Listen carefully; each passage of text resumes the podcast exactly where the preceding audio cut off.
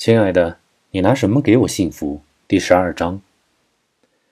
王二被钱海明挂了电话之后，气得暴跳如雷。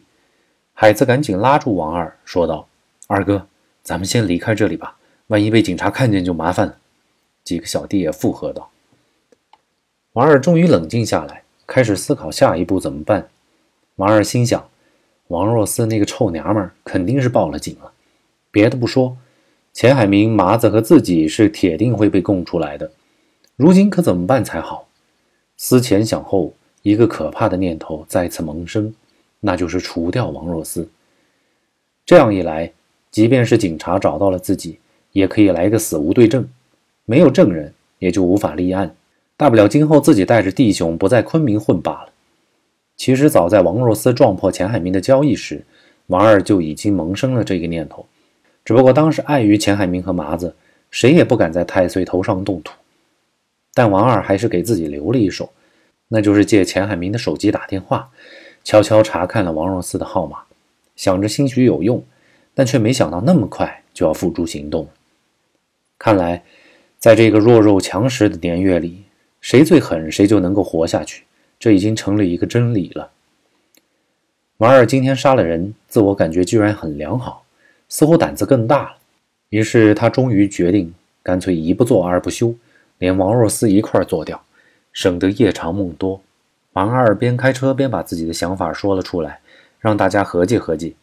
海子脑子直，一口子就答应了，说道：“只要不去坐牢，天王老子他都敢宰。”但几个兄弟却犹豫了，说什么也不敢杀人。王二见势不妙，脑子一转，赶紧说道：“你们几个都他妈的办不成大事儿。”听着，我们先绑了王若思，然后找钱海明要赎金，给白粉也成。拿到赎金，咱们再撕票跑路，以后到别的地方混去。妈的，平时一个二个给老子装的多狠，关键时刻对付个娘们儿都没种。几个人一听，这主意倒还不赖。如今没钱没粉，对他们几个瘾君子来说，简直是要了命了。眼下也只有这样，还能找到一丝希望。于是乎。几个人交换眼色之后，就算是答应了下来。王二不放心，逼着几个人发了毒誓，看大家都很诚恳了，这才放过几人。孩子问道：“那我们现在怎么找到嫂子呢？”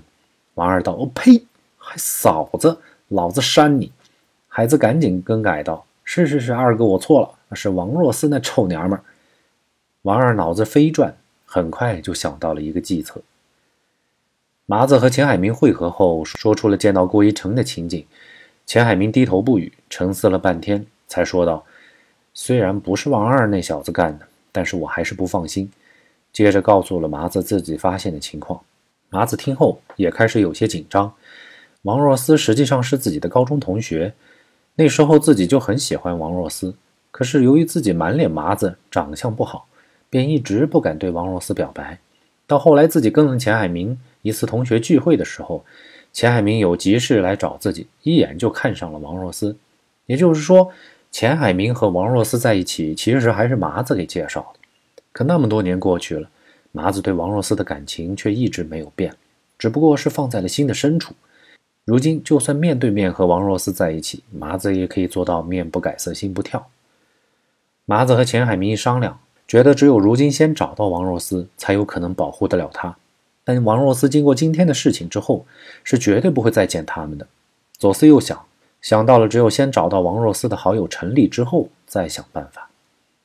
刚要准备走，钱海明突然拉住麻子：“坏了，那五公斤白粉和钱还丢在办公室，要是哪个员工跑回公司来，可就麻烦。”麻子说道：“那要不咱们先悄悄回去看一下，要是警察走了，我们就先把钱和货都转走，再去找陈丽。”嗯，赶紧走吧，赶紧走吧。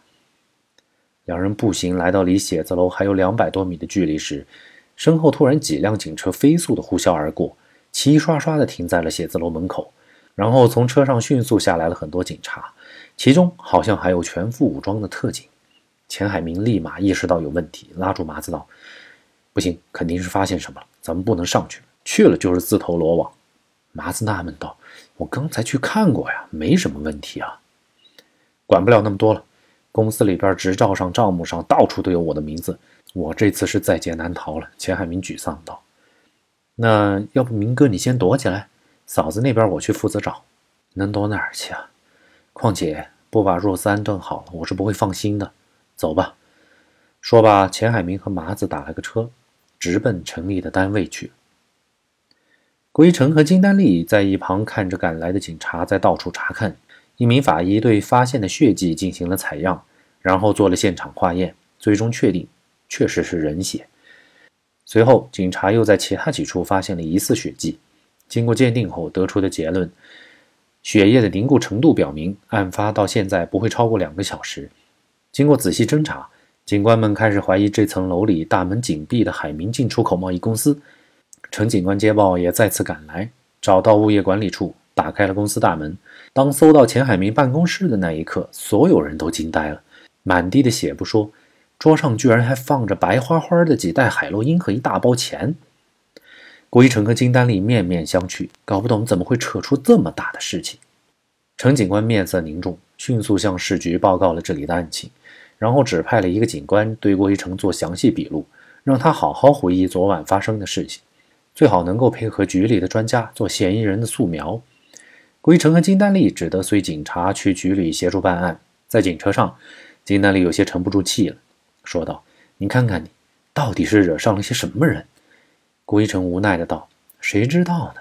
咱们说不定还能帮警察破个大案子，到时候难说还给咱们一笔线索奖金呢。”做梦吧你！金丹丽没好气的道：“现实点好不好？如果真是惹上了什么毒贩黑帮的，咱们可能小命不保啊！”归城并不以为然。哪儿那么夸张呢？你去香港电影看多了吧？你，金丹丽说：“反正你待会儿到了，可得好好把那个王若思的事情一块儿告诉警察。这次可不是什么充好汉的时候。”嗯，是该说了。王二找了个地方停下车，对孩子等人道：“我这儿有王若思的电话号码，现在我们就打过去，骗他说事情败露之后，钱海明要杀他和我灭口，最好一起逃。这样的话，兴许就能知道他在哪儿了。”孩子等人无不点头称善，觉得这样可行。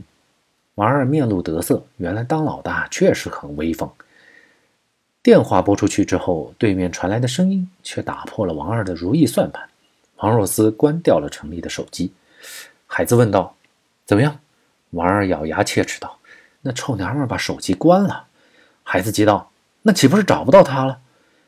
王二略一沉思：“没事儿，我知道他的好朋友程丽住在哪里。”以前我去接过他，咱们去找陈丽，从陈丽那儿想办法问出王若思的所在。计议已定，几人便驱车前往，很快就来到了陈丽家。王二停好车子，吩咐孩子等人在楼下等自己，由他上楼去看看。王二来到楼上，敲开了房门，是陈丽的父母。找谁呀？大叔，我找陈丽。陈丽在上班呢。你是？哦，我是陈丽的老同学，刚回昆明。呃，想找几个老同学叙叙旧，可是他的手机关机了。还好以前知道好像是住这儿，今天也就是过来碰碰运气。啊，那请进，请进，进来坐会儿。不用了，大叔。哎，干脆您告诉我他在哪儿上班，我去找他好了。然后还有几个老同学，我们今天晚上一块儿吃饭。行，他在电信公司上班呢，地址是